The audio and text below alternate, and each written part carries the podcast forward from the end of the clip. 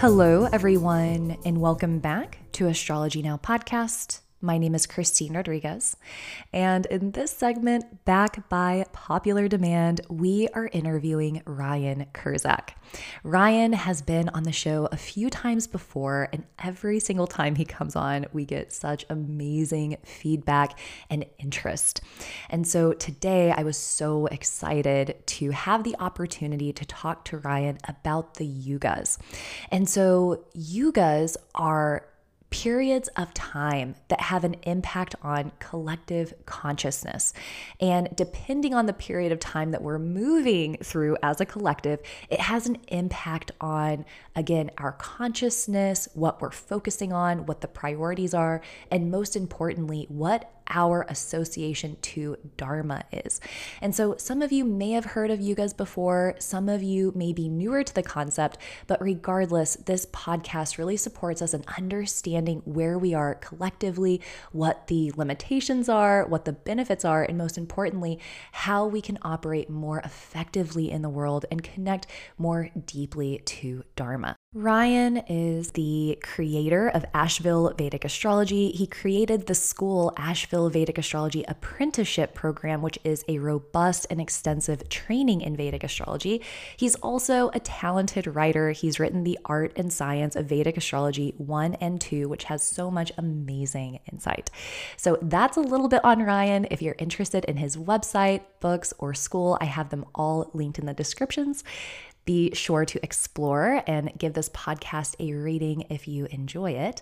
Other than that, sit back with a cup of tea and enjoy this amazing conversation. All right. Well, welcome back, Ryan Kurczak. I've been looking forward to seeing you again and having this interview. Yeah, it's good to see you. I've been looking forward to it as well.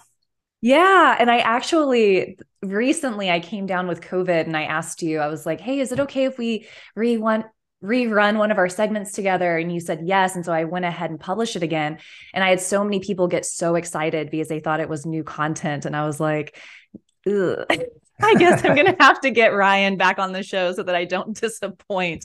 And yeah. so i was really glad that we could get together and and talk about amazing amazing topics. And i know that previously you've been on the show and we talked about astrology. Mm-hmm. and this time we decided to talk about the yugas. Yes and so many people are unaware of what the yugas are. They may have heard of of kali yuga um, in passing that i feel like that that's kind of like a trendy term that gets thrown around. People kind of know it but they may not have a deeper level of understanding. And this is something that you've done extensive research on and have profound understanding of. And so i'm just really excited to share this information with the audience and also learn myself more about the yugas and the cycles of time yeah, well, I'm happy to to talk about. It. It's one of my favorite topics. So, anything anything you want to know, I'm happy to share what I might have learned in the past. Okay. Well, before we were hopping on, you shared that they're the great cycles of time and that they influence human consciousness. Right. And can you say a little bit more about that, of what the yugas are? Sure. So the yugas, um, they are the periods of time that humanity goes through and they're divided into um, four separate stages.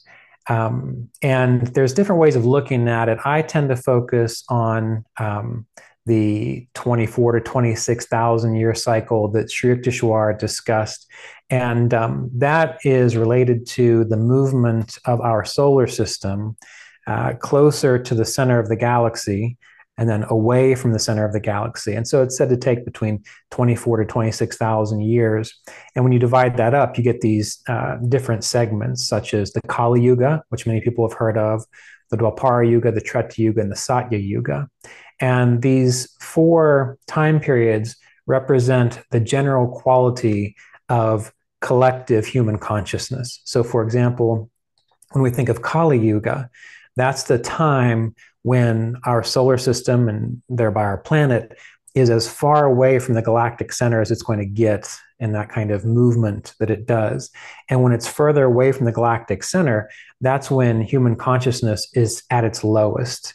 It's said that the uh, the bull of Dharma stands on one leg, and that's usually when people are simply interested in uh, money, sex, and power, and that's about it because it's very base. And then as we get closer to the, um, the galactic center, we move from Kali Yuga into Dwapara Yuga. And Dwapara Yuga, that's when human consciousness begins to wake up a little bit. They say that the bull of Dharma stands on two legs. We become a little more um, uh, person centered rather than herd centered. Um, we discover electricity is the use of technology. And then we continue on into the Silver Age, the Treta Yuga. And they say that during that cycle, we're getting closer to the galactic center.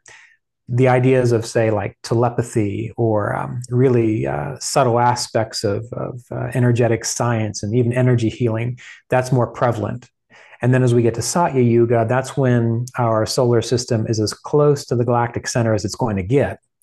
And that's considered to be the age of truth, Satya, uh, the age of enlightenment, when most of human consciousness understands what's taught, say, in the Yoga Sutras or the Bhagavad Gita or these uh, spiritual texts. So we go on the cycle where we go up closer to the galactic center, we become more enlightened, I guess, as a collective. And then there's also a descending cycle where we move away from it.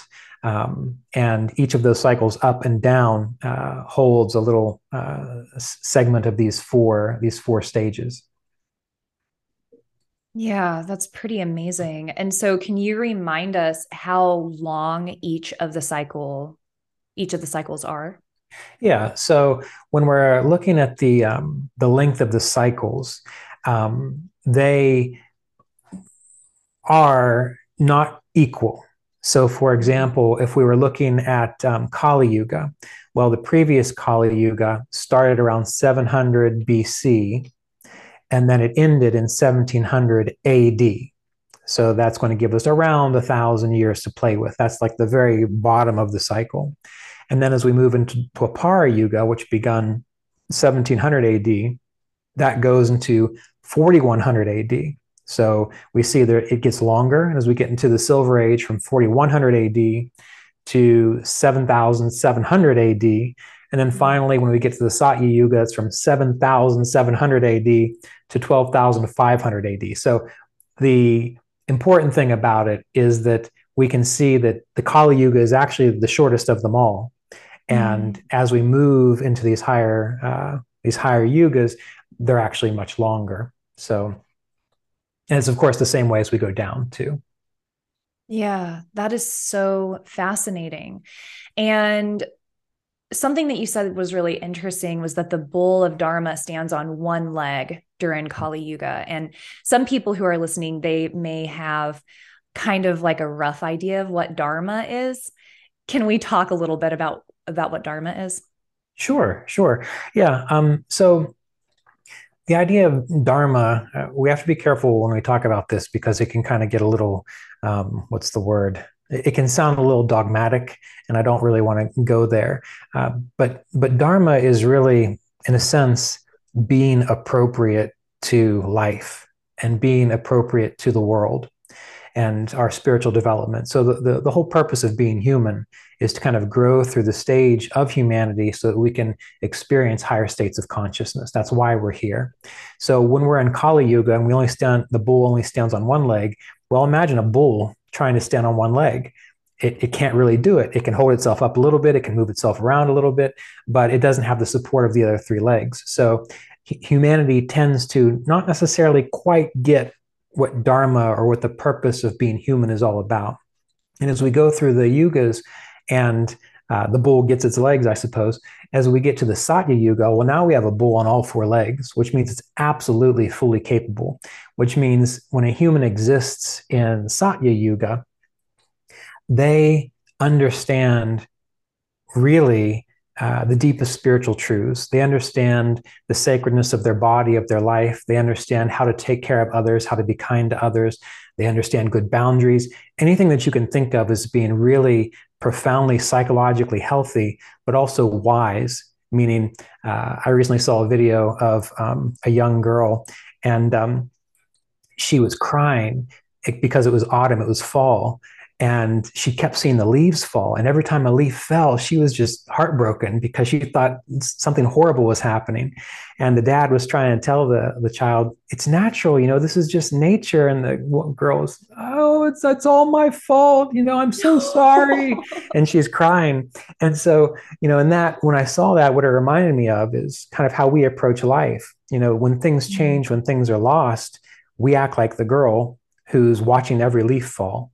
When that's natural to trees losing their leaves. Just like for us going through life, people coming into our life, things changing, that's natural. So as we being being engaged in dharma would also have that wisdom of knowing what to let go of, when to let go of it.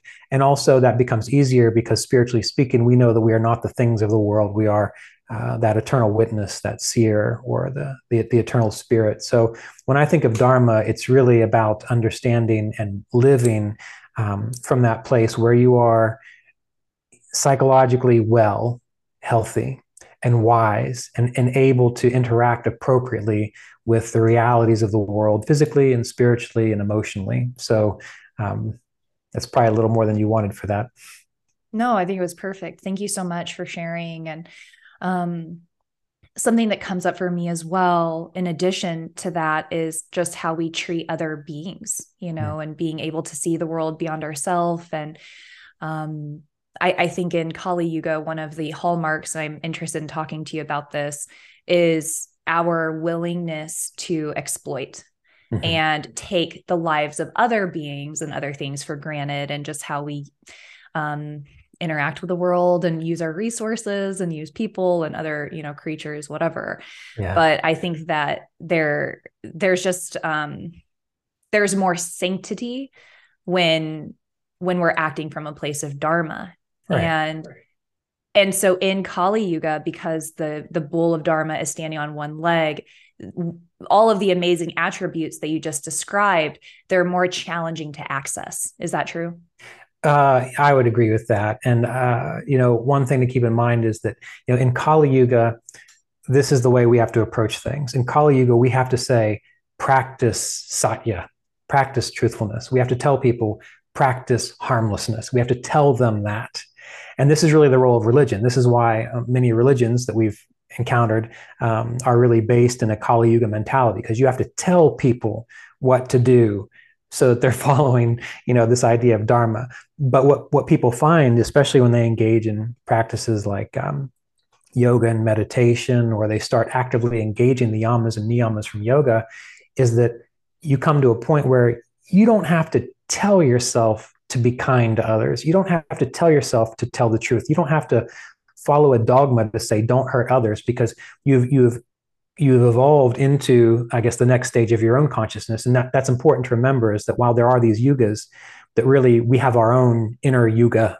And through the through the cultivation of yoga and meditation, we grow into, say, a Dwapara Yuga mentality or Treta Yuga mentality. Wow. So, so as we think about that, yes, in Kali Yuga, it is harder.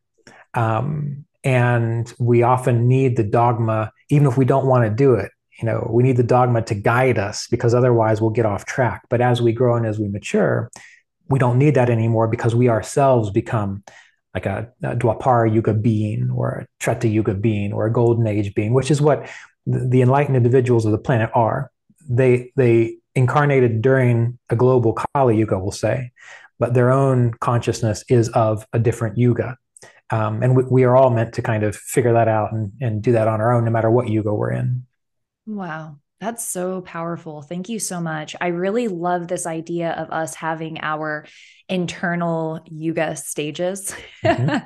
and I think that it's really I think that it's really uplifting because one of the questions that I had for you is that we're in Kali Yuga, is this time of disillusionment and confusion and finding truth is more difficult. And again, I definitely want to dive into this a little bit more deeply with you. But um one of my questions was going to be it's like well some folks may be wondering like why even try? And i think that the answer is that there's still so much evolution that can happen for us on an individual level. But do you have anything else to add to that? I saw a response. Yeah. Yeah. I, I think that's that's really important to remember because when i when i teach about the yugas for many years people would ask me what does it matter like what's the point of knowing this like why why why should i care and uh, it occurred to me the reason we need to care is because it allows us to be very realistic about the culture in which we are engaged in. So, for example, we ourselves might be practicing meditation and the yamas and the niyamas and uh, having a profound spirituality. And what many people do when they begin that path is they they take it very seriously and they themselves become more conscious. But then they look around the world and say, well, no one else is doing this. So, you know, why do I keep trying? And when you know what yuga you are in, then you understand how to interact with the consciousness around you. And you don't expect it to be what it's not. So, number one, it's good to know what yuga you're in. So that way, as you grow, you don't get frustrated saying, well, this person's acting that way. You just know, oh, well, I just happen to exist in Kali Yuga. So uh, I have to respond appropriately to that person. Um, on another note, uh, it's important to keep this in mind because another person might ask, well, why did I incarnate during this difficult time? Well, this is what this is what's so important about this whole idea. You and this is a theory, remember. So please keep in mind that when I talk about things like this, um, I see them as models that help us understand something. I don't see them as actualities. So this is a model to help us understand uh, a situation. Um, we incarnate into the time period that our consciousness resonates with.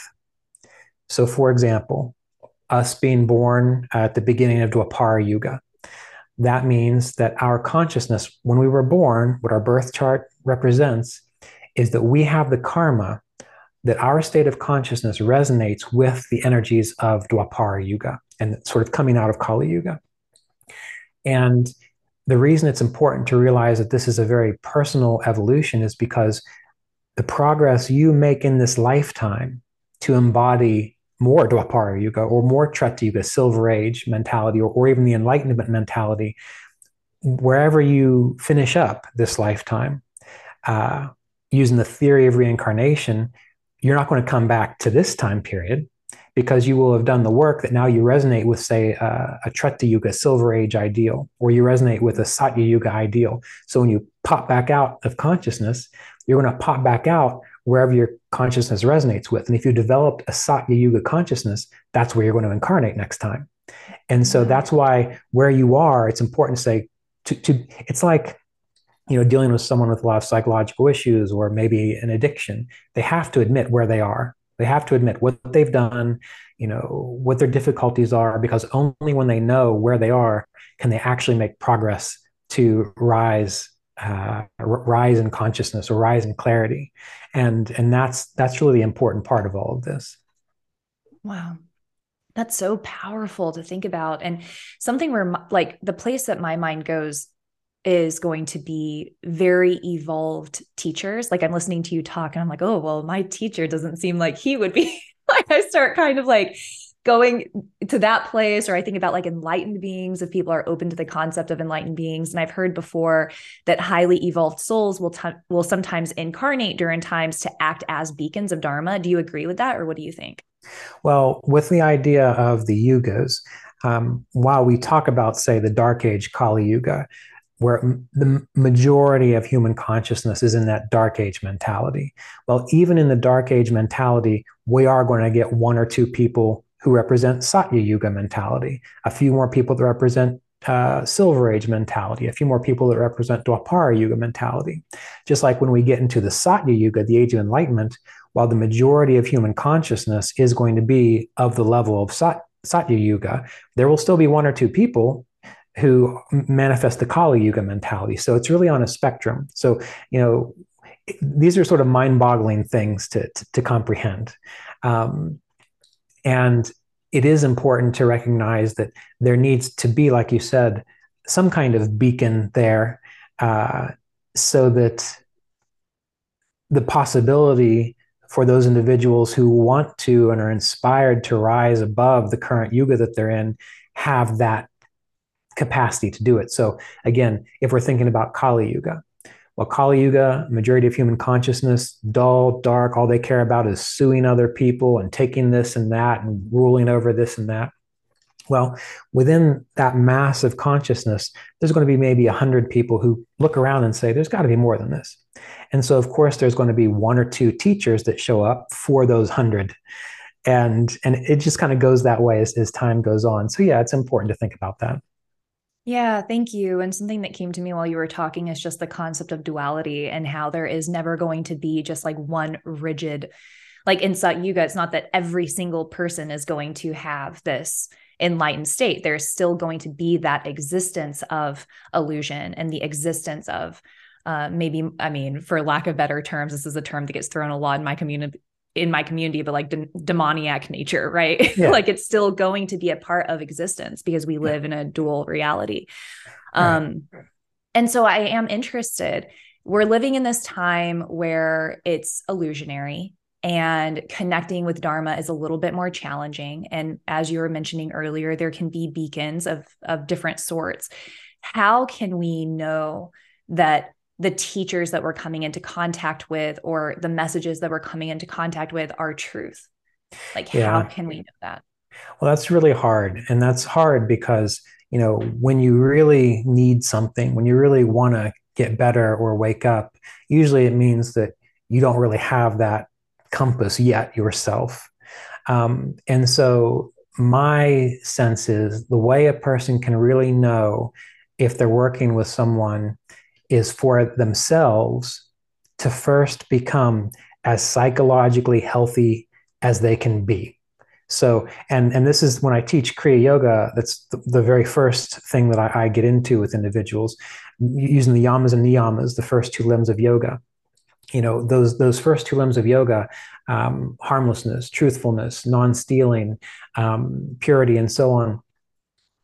When we are psychologically healthy, we will naturally do those things. And so, whatever we can do to prepare ourselves by becoming psychologically healthy, by understanding the value of that, what that does is it gives us discernment. Because if you think about it, um, there are there are many people who get in very difficult relationships where they're taken advantage of. Why is that? It's because oftentimes they don't have good boundaries. They they give away their power to other people, and you have to ask yourself, would a psychologically healthy person really do that? And also, since satya is one of the main, uh, most important principles of um, uh, the yamas and niyamas, when you cultivate satya, sat, and you get in that that stream of truthfulness, being truthful, telling the truth, knowing what truth feels like, like that is one of the prime ones. Then, when you meet someone, it's like you have a bullshit meter immediately. You can feel it. You know nope, I should probably, it doesn't matter how good they look, how popular they are, you can see it immediately. This is not the way to go. So, cultivating the yamas and niyamas, cultivating um, uh, psychological well being, what that does is it makes the individual able to know what is uplifting to life, and then they're able to recognize it. Now, of course, we're all going to make mistakes. So, we might make a mistake, but if we can pull back and learn from it, and appreciate the, the lesson, then we can move on and, and maybe find the next person that might be helpful. Because oftentimes we have to do that. We start with one teacher, we get what we can from them, but then we realize, well, I don't know, because you yourself might outgrow that teacher.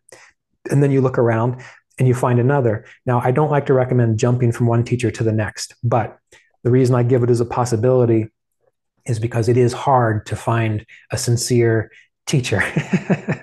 and and that's that's something that we really have to just accept as a reality and, and do our best with yeah do you want to share some red flags for teachers red flags you know that's a hard one for me because um, I'll, I'll, I'll tell, I can say a few things. Um, myself, when I met my Kriya Yoga teacher, um, Roy Eugene Davis, that's his picture back there.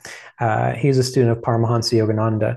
And I met him when I was uh, 20 years old. So I met him, he was the first teacher I ever met. And um, I have to admit that when I first became involved in all of this, I was not of a culture that understood the idea of gurus and traditions. All I knew was meditation, and I wanted to learn meditation. I grew up in West Virginia, so I thought, I just need to find someone to teach me this stuff. And so I didn't have that overwhelming sense of I need to find my guru. It just so happened I found him. And then over the years i learned what it meant to participate in that kind of relationship. And so with him what was so important was that he was always direct to the point and he never wasted any time. He never uh, he never to many people he seemed cold and aloof i think because he didn't want to engage their personality. He wanted to do whatever it took to help them wake up. And i to me that's what i wanted i, I didn't I didn't care. I didn't need a new father figure. You know, I didn't need these kinds of things. I just wanted to know what what what is really essential to wake up.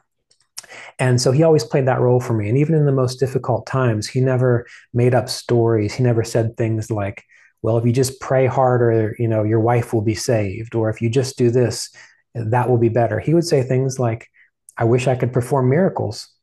And he left it at that. And he would say, Ryan, what you need to do is just remain established in the self no matter what. So he always gave me insights and advice that was very specific to my spiritual development. And he never made up any, um, he, he never made up any, any promises or gave false hopes about things. So that's what I like. That's what I look for in a teacher. Um, he used to encourage me to go see other teachers. Like when I lived in Asheville, North Carolina, um, we would have all kinds of you know famous, well-known teachers come through, and I never went to see them because I didn't feel any need to because I already had Mr. Davis. And um, he kept encouraging me to go, and I said, "All right, fine, I'll go." So I went to a few of these teachers, and um, this was what I saw that was really frustrating. Many of these uh, very popular teachers, um, they they were they were really good at talking people in circles meaning i went to one particular uh, event and i was just kind of sitting in the back observing and um, one participant asked a question about meditation. And you i anyone who's just really been introduced to meditation for a year or so would be able to answer this in a sentence and it would be easy.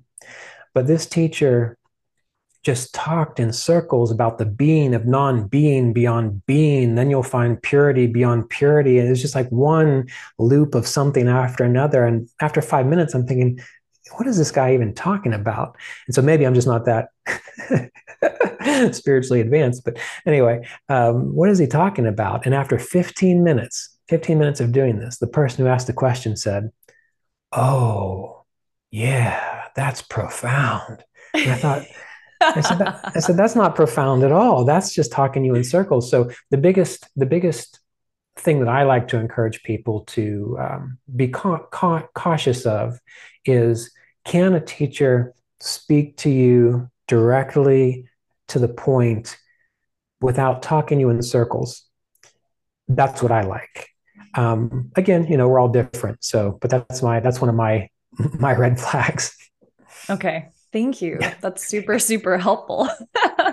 well, I think it's true. And somebody actually asked this like before we hopped on, I did a quick Instagram thing and I'm like, I'm interviewing someone. What are your questions on the yugas? And one of the questions was like, in this time of Kali Yuga, how can we know that what we're accessing is is truthfulness? And I think that um coming into contact with teachers who are clear and direct and something that you mentioned earlier that I thought was really important was not trying to entertain or indulge your ego or personality so much.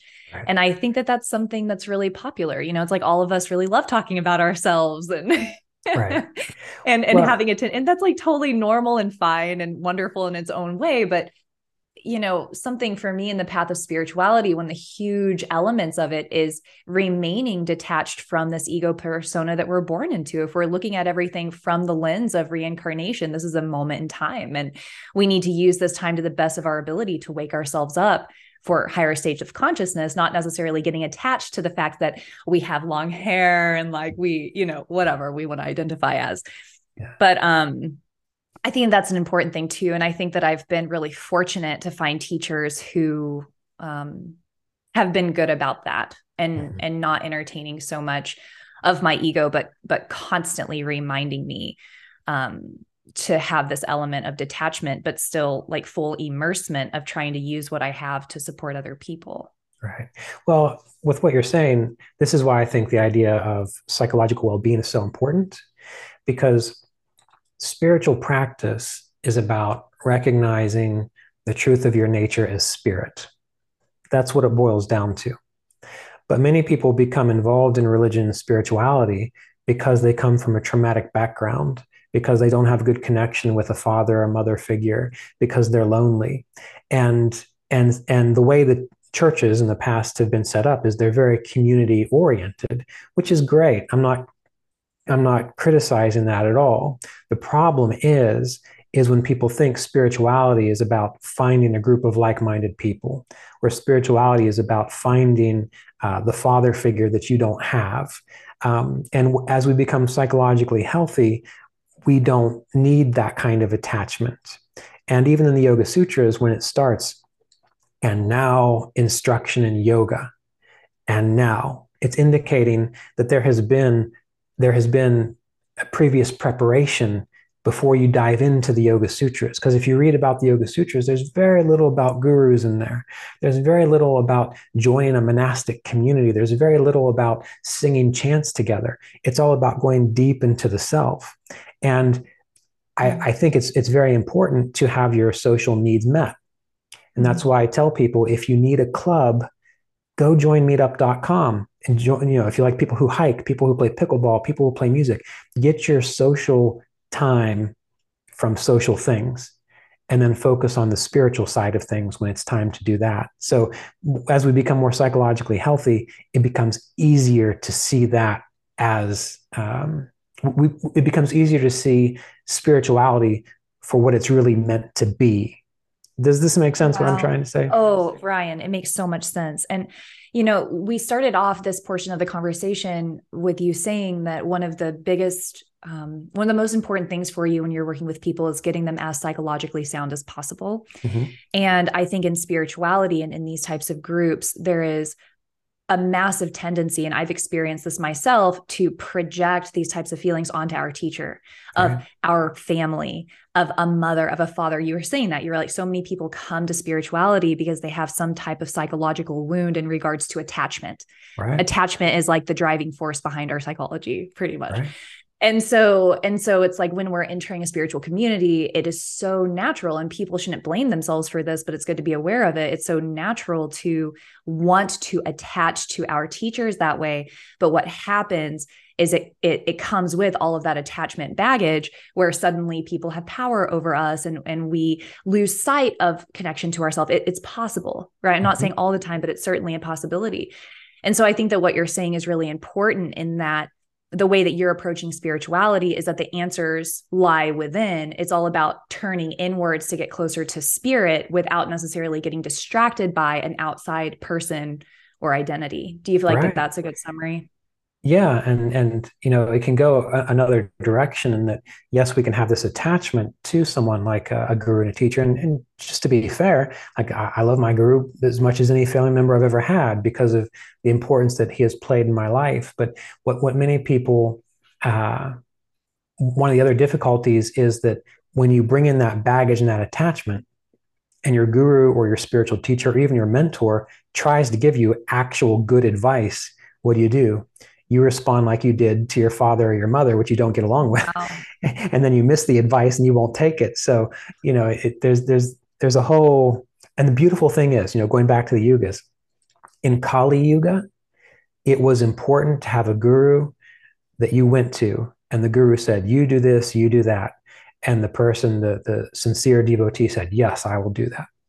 But we're now in Dwapara Yuga. We're just into it, which is why we have this understanding this birth of this understanding of more psychological well-being and personal responsibility. Because in in uh, in kali yuga it's more herd mentality. People think more like like mob mentality. That's how they think that's how they function. They need that parental patriarchal matriarchal influence in kali yuga. And when we come into Dwapara Yuga, the defining point of Dwapara Yuga is the individual. That's why when the Dwapara Yuga started, we got labor unions. We got people not having to work, you know, hundreds of hours a week. They, they work 40 hours a week now. Now everyone has these phones. I mean, think about it. In Kali Yuga, no one knew what these were, right? Mm. We're in Dwapara Yuga, which is an age of technology, an age of personal expression. Everyone, even people who live on the poorest salaries you can imagine, probably have access to a phone. Now, mm. of hmm. course, just like we were demonstrating, there will be a few who don't because there will still be a few people who haven't fully gotten into the technological age of things. But when we when when the personality comes up, we have two two issues there. Number one, we see the people who are just trying to promote their personality for personality's sake. And that's what yes. we see with a lot of social media type things and, and the rise of the, the, the cult of personality. But on the other hand, the, the, the positive side of that is recognizing our personal responsibility right? And so that's what Dwapara Yuga is all about. That's why when you look around, you see all the selfishness, but you also see the rise of understanding psychological well-being and personal responsibility. They're both there because those are both the polarities of, of Dwapara Yuga. As we get into Treta Yuga, you know, that's when the bull stands on three legs. That's when people, the majority of people, actually understand why it is important to make sacrifices for the greater society. Mm-hmm. Because we've moved from the personal to recognizing, oh, I live in a much bigger world where it's not just my life. There's hundreds of thousands of people connected to the stuff that I do. That people are more, there's more of a cultural responsibility or more of a you, you see humanity as like a, a, oneness type of responsibility. So you see, as we go from selfishness to Kali Yuga to personal responsibility to truly understanding what it means to be a kshatriya or a warrior caste. And the warrior caste, that's uh, Treta Yuga. That's when you are there to defend Dharma, not dogmatically, not fanatically, not because you think you are right and everyone else is wrong, but because you actually know what is going to help this community thrive you, you, you see, does that make sense? Mm-hmm, absolutely. Yeah. Yeah. I am I am interested though because I think that there may be some folks who are confused that there are different ways of calculating which yuga we're in because mm-hmm. there are several philosophies or philosophical groups religions that still consider us very much in the midst of Kali Yuga.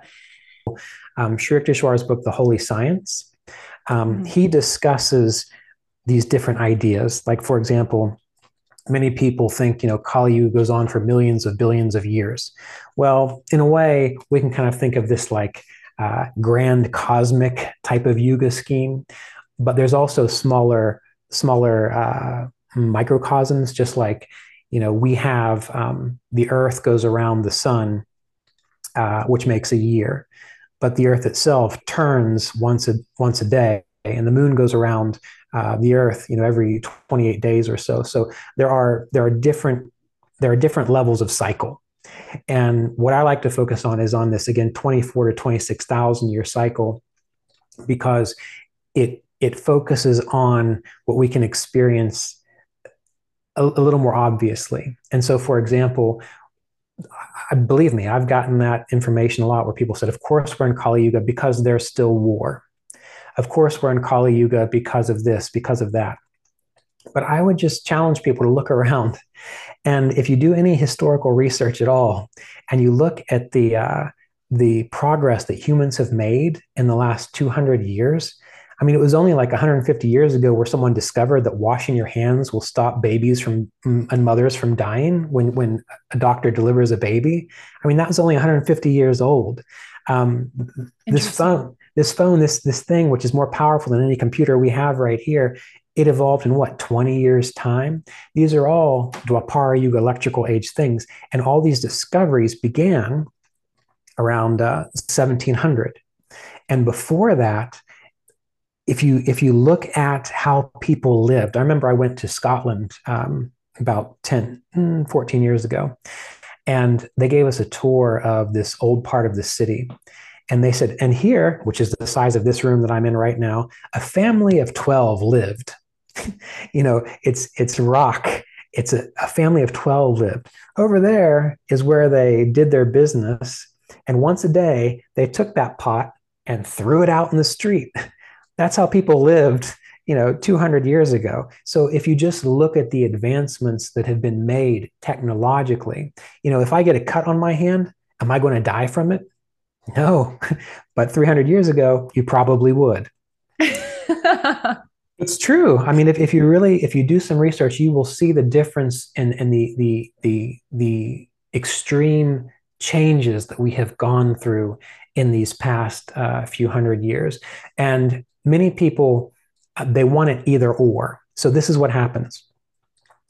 oh, we're in Dwapara Yuga, so we should be more enlightened now. All right, well, we are a little bit. We're starting to stand on two legs instead of one.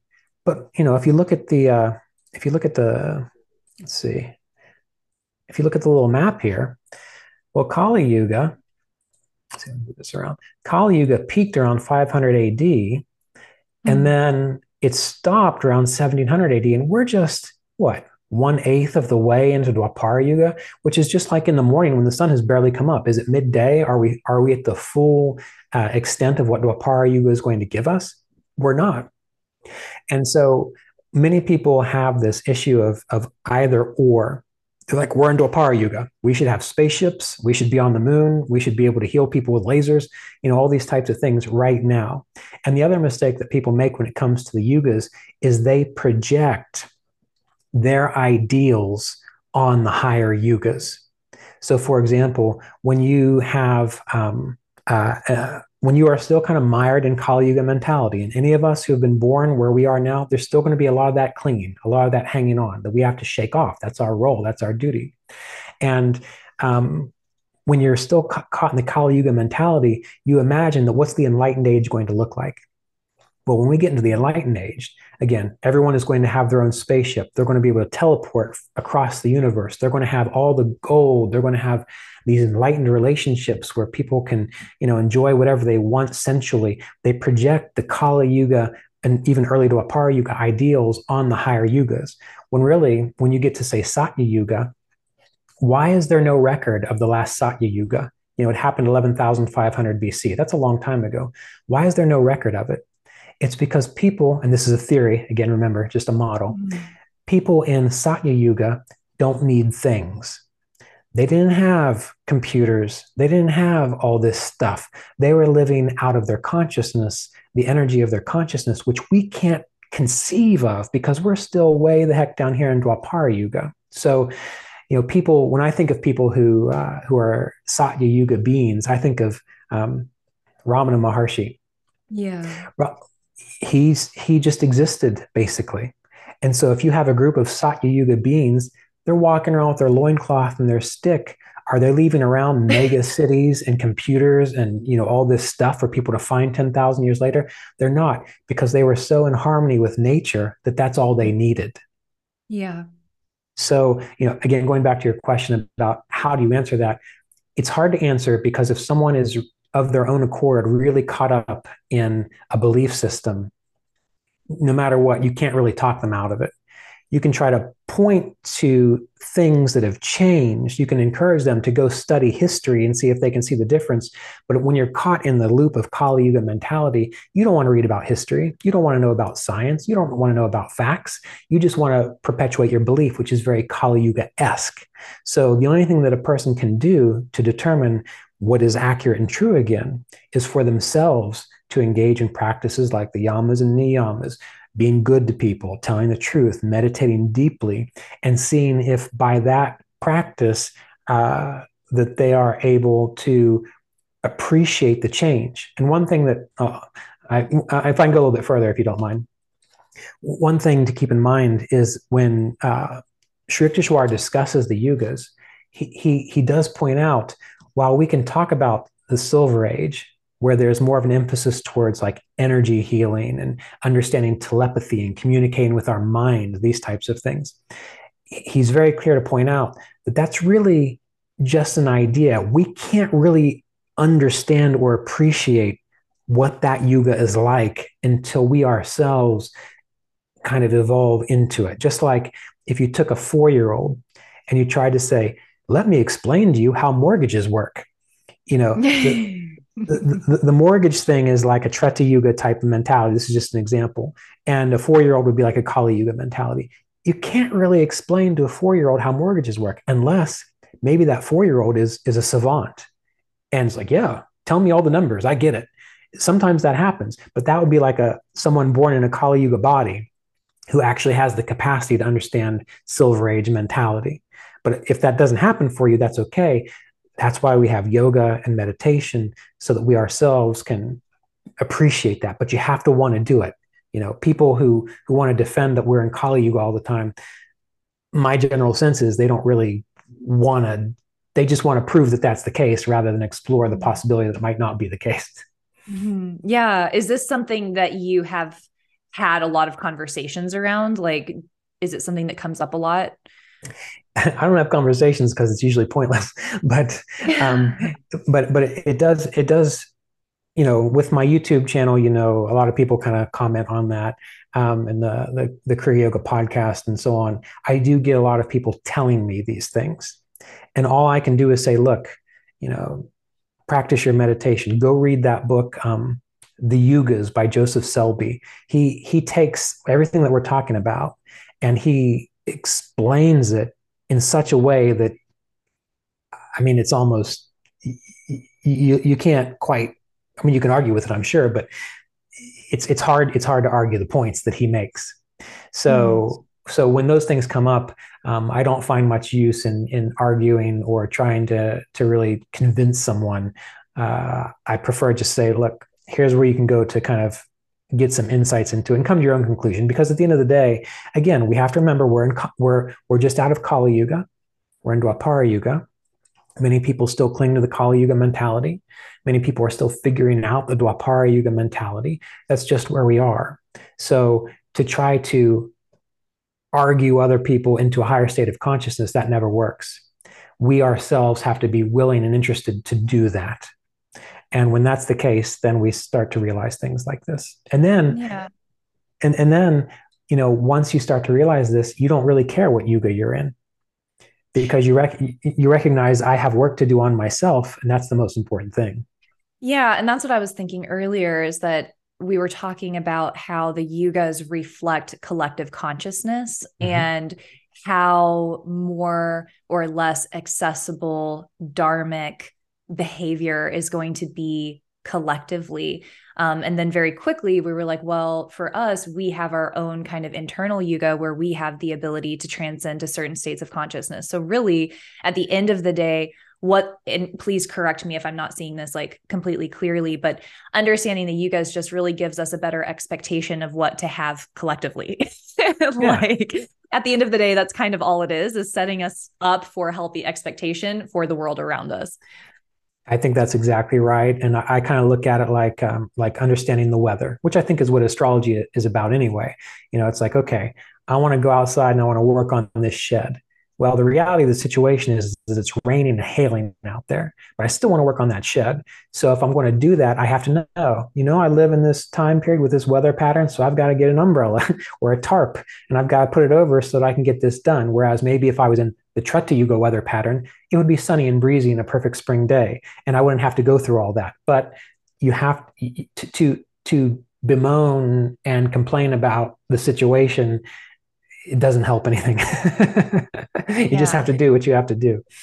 Yeah, it's so interesting to think about. And one of the one of the questions I'd plan to ask you is how can we not and you and I had discussed this while we were planning the podcast, but um you know, as we move through our own lives and we're working on developing higher consciousness for ourselves. And I know a lot of people who follow my podcast and people who I talk to are also really interested in humanitarian efforts and supporting other people or supporting animals.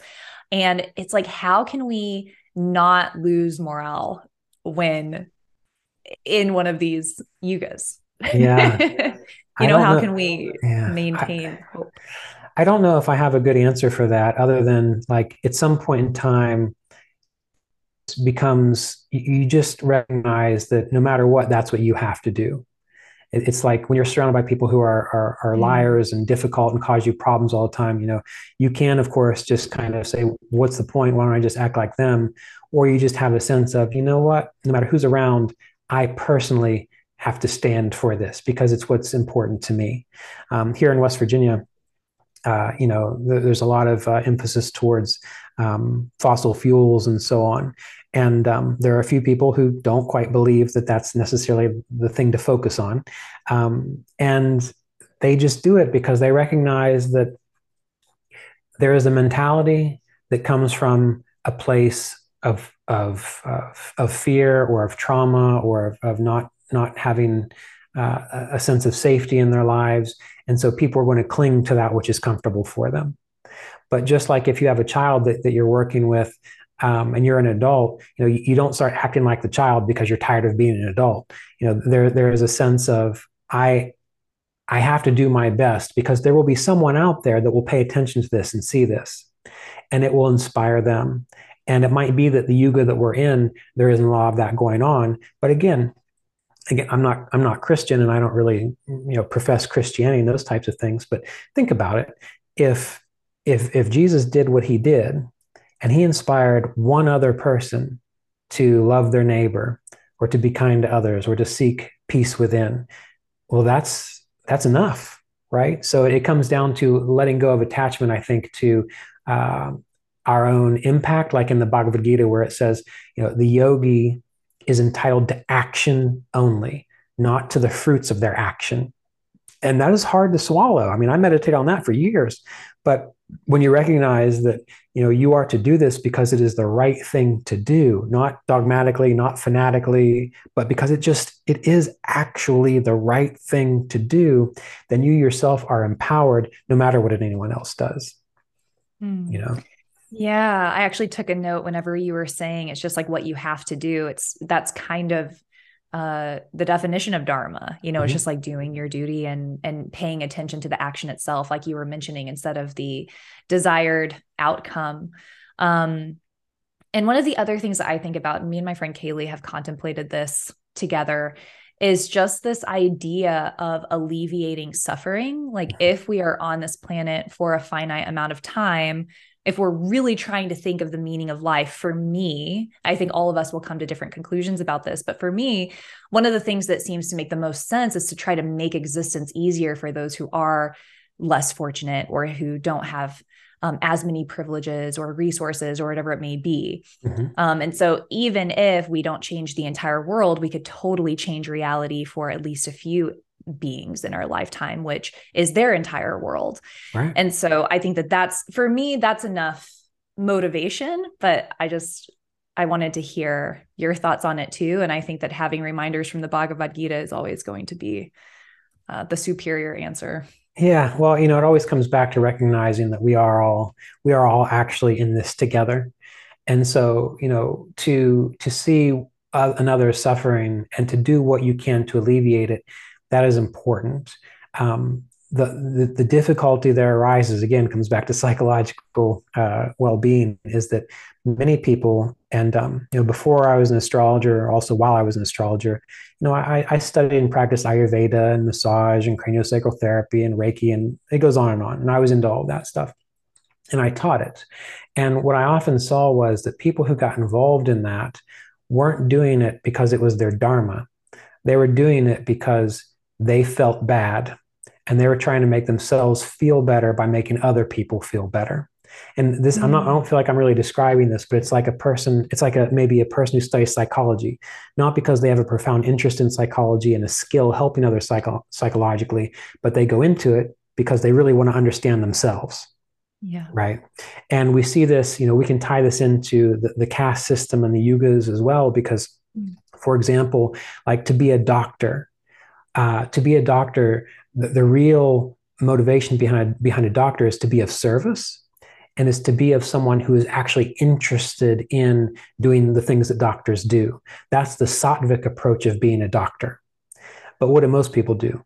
Oh, how many hundreds of thousands of dollars a year can I make being a doctor? What kind of prestige is this going to give me? You know, that or um, or they have their own self-esteem issues, and it's a way to boost their own self-esteem. So they move into a role that they're not really suited for because of these other uh, motivations. And so, therefore, it's not sattvic. And so, therefore, it actually might not really be helpful ultimately in the long run. So, when we think about this idea of, of helping others, my sense is always this if you have the abilities, the skills, and the sattvic interest, and by sattvic, I mean you would just do it for no reason you know you're not doing it because you're coming from a self-esteem problem. You're not doing it because you're coming from a psychological wound. You're not doing it because you want to feel better about yourself. But because you really feel that, that, that you have the skill and you have the ability to to support this well if you come at helping the planet in that way you're going to have a much greater impact. Just like with ramana maharshi people would ask him why wasn't he like Gandhi and more involved politically and more involved in, in those kinds of things? And he would say, well, how do you know I'm not helping the world by simply embodying this, this clear state of consciousness? And also he knew that wasn't his role or his dharma to get involved in those kinds of things. So mm-hmm. we're kind of going off topic here, but really what I'd like to encourage people to recognize is that the way you serve the world and help the world is by being very clear on what your skills, your capabilities are, and what you can do that you would give freely. You, know not not for any other reason. You would just do it because. That's a sattvic reason for doing it. And maybe you like working on cars. Well you know what?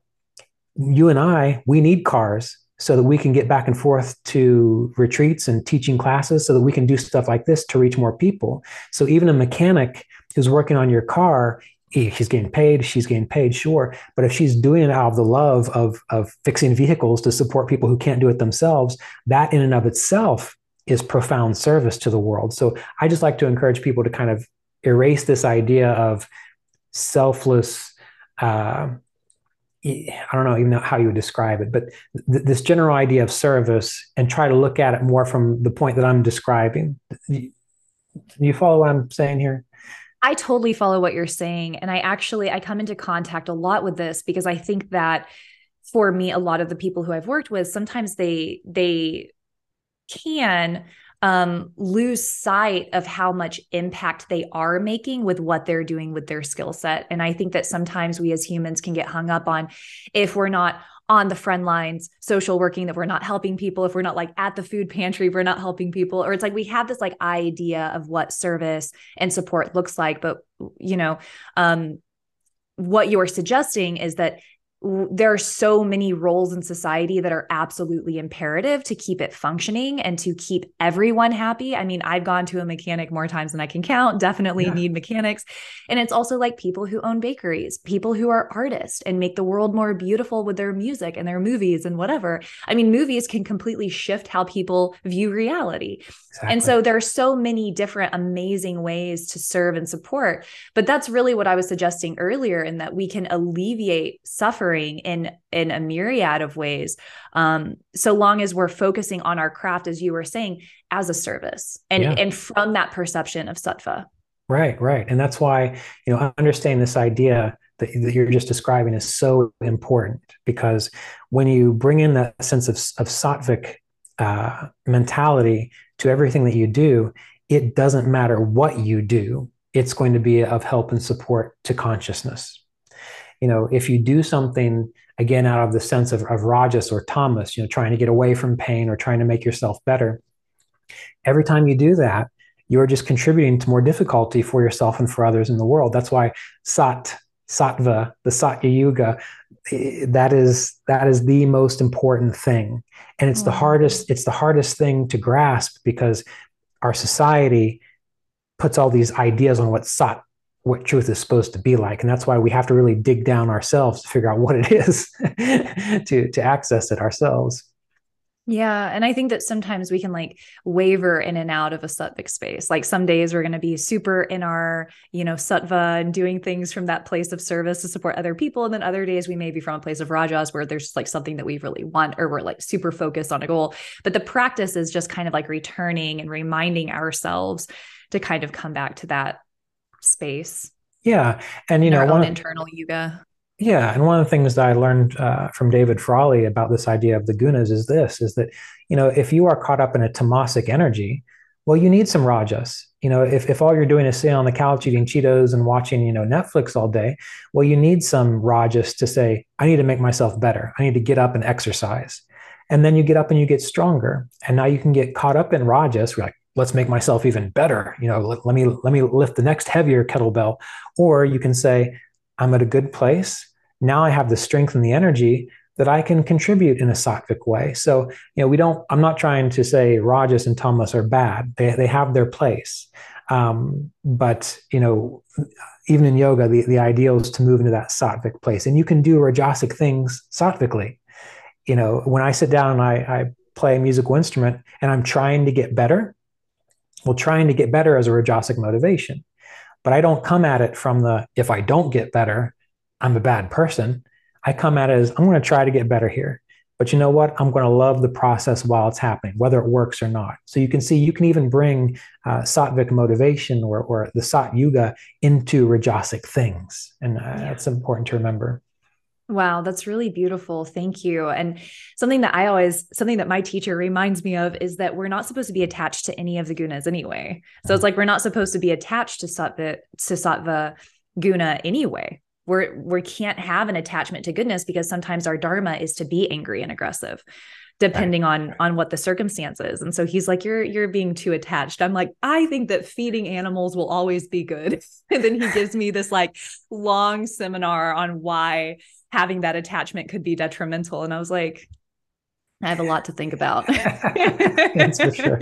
I was like, I seriously, I was like arguing with my teacher. I was like, I don't see how serving animals could ever be a bad thing but yeah. he's you know we can't we can't be attached because sometimes we can't we can't be we can't operate in that mode of existence all the time because in this material reality the three modes exist so that we can kind of fluctuate between them and and dharma is going to call on different modes in terms of tamas rajas sattva etc but at the end of the day with spiritual practice we're not we're supposed to be more attached to dharma and and that spiritual compass than we are intended to be to the gunas. I just wanted yeah. to kind of clarify what I was saying. No, that makes sense. Mm-hmm. Thank you for being patient with that. But I know I know we're kind of running out of time. Um, I suppose just to wrap up on the basis of um, this podcast being about the yugas and how it's what we can expect with collective consciousness just what are some what are like four takeaways with the yuga that we're in that people can expect in the world around us yeah, well, so Dwapara Yuga is considered to be the electric age, the, when we start to discover fine electricities, which is why we are able to have this conversation and thousands of people are able to listen to it all over the world within an instant mm-hmm. because we have developed this this this advancement in science. So the electric age, there's a profound advancement in science. As with all things, as we get in advancements, we have to learn to use them responsibly instead of being the person who's spending, you know, hours a day scrolling through Facebook and, and, Instagram or whatever, like that's the wrong use. that's the wrong use of it. Getting an instant pot, now that's the right use of it. Because if you get an instant pot, you can cook meals in like 15 minutes, which means you've got an extra 45 minutes to go meditate or study or exercise. So the, the important thing with the the uh, Dwapara Yuga is to recognize that yes, technology is important, but we have to learn to direct it to the support of our our our our well-being, not to our detriment. Um, the other side of it is the idea of personal responsibility. In Kali Yuga, like I said, there was the herd mentality. When we think about how surely people in the 1100s really wanted to have all this freedom and do that and so on, but we don't know because we're not in that yuga. More than likely, they didn't even think that way because it wasn't a concept that they even had. But in the Dwapara Yuga, it's more about the rights of the individual which is why now we have women's rights. We have rights for people of different races and colors and ethnicities. Of course, it's struggling, but it's still more than there was even 75 years ago, if you think about it. Um, we have personal rights. We have laws that protect us from many different things.